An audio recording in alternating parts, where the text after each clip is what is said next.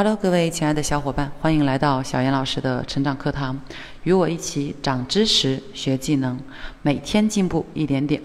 久违的更新，我们上一期讲到的是人性的弱点第三篇第六章，今天来讲第三篇第七章，原文标题叫“如何架起合作的桥梁”。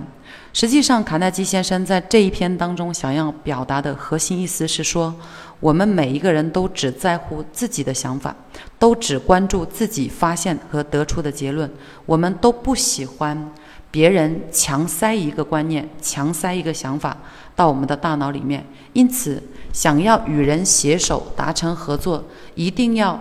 跟别人共同的有参与感的去发现某一个想法，去共同的决策。某一个决定，而不是一意孤行或者硬生生的把自己的想法塞到别人的脑袋里面。这就像喂兔子吃肉啊，它不仅不会吃，然后你还会很累，是吗？这就像我听过的一个故事哈，说有一位患者去找眼科医生配眼镜，这位眼科医生呢也不检查。啊，也不去做诊断，直接把自己一副戴的很久的眼镜摘下来，给这个病人试，说你戴戴看，我这副眼镜戴了十年了，特别的好，戴上以后看任何东西都超级清晰的。好，这位病人呢戴上眼科医生的眼镜以后，觉得没有看不清楚，而且我头还很晕。可是眼科医生说，怎么可能？我这副眼镜特别的好，戴在我的眼睛上，真的所有的东西，眼前一切都清晰了，不要紧。你不用觉得不好意思，我可以把这副眼镜送给你啊！我家里还有一副。这个病人很无奈啊，然后呢也不知道怎么去应对，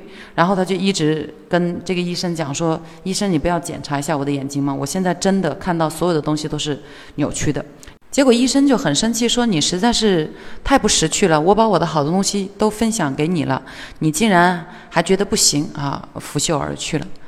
这当然只是一个故事哈，可是现实生活当中，我们有没有发现，很多人其实就在做故事当中的？医生正在做的行为，我们会不管别人的想法哈。销售人员在做销售的时候，会不管客户的想法，直接说我的产品特别好，我的产品就是能为你解决问题啊，我这口锅特别的结实。可是他没有想到说，客户家需要的不是一口结实的锅，而是一口能够去定时解决自己不在现场也能够这个让锅好好的把东西煮出来的这样子的需求。那作为销售人员讲，他不了解需求的时候，他就会硬生生的把自己的想法塞到客户的脑袋里面去。可想而知，这就像医生给病人戴眼镜一样的，拿自己认为很好的眼镜给病人去戴，可是他不知道病人真的跟他的情况完全不一样。那么在这样子的前提条件下，有没有可能实现真正的？这个所谓架起合作的桥梁，大家能够获取共赢呢？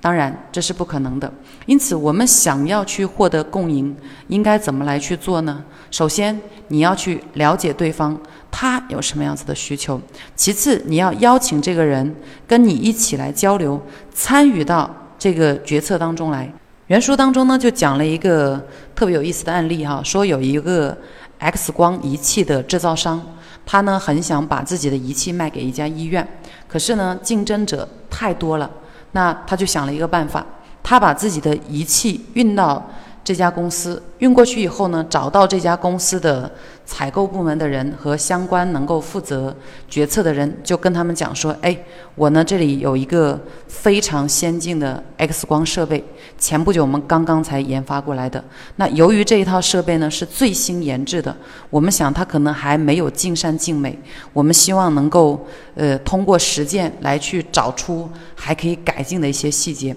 如果你们愿意的话。”我们希望你们能够成为我们的第一个实测的这种医院，哈。那这个医院听说以后，觉得哎，首先对方陈述了这是一套最新的设备，刚刚研发出来啊，让他们觉得很高科技、很先进，对吗？其次呢，它呈现出了说想要他们通过试用，能够给到他们一些改进的建议的这个想法。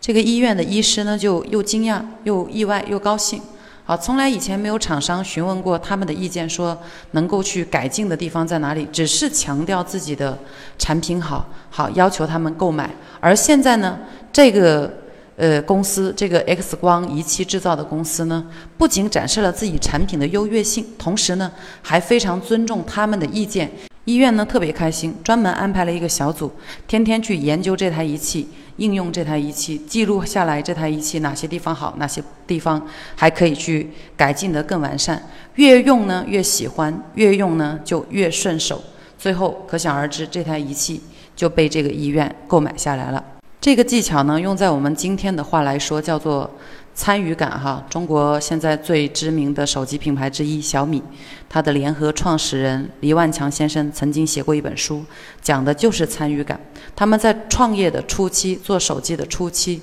做出来以后，第一时间就会找到他们的铁粉群，然后呢，把手机拿给他们应用，让他们用完以后再反馈改进意见，根据他们的意见重新改正调整，调整完再又给他们试用，这样来来回回多次以后。好，得出了大家都非常喜欢的这种产品，而且呢，因为他这样子让这个所有的人去测试参与，就像刚才的医生一样，他在用的过程当中，他在参与的过程当中，对于这个产品本身就会越来越喜欢，好，对于他越来越有拥有的这种欲望，因此想要成交就是很简单的事情。毕竟这个东西的所有的优点都是他自己发现的，而不是有人强塞给他的。我们都希望按照自己的意愿来去做决策。那么具体放到我们的沟通当中，应该怎么去做呢？很简单，只要你多问一句：“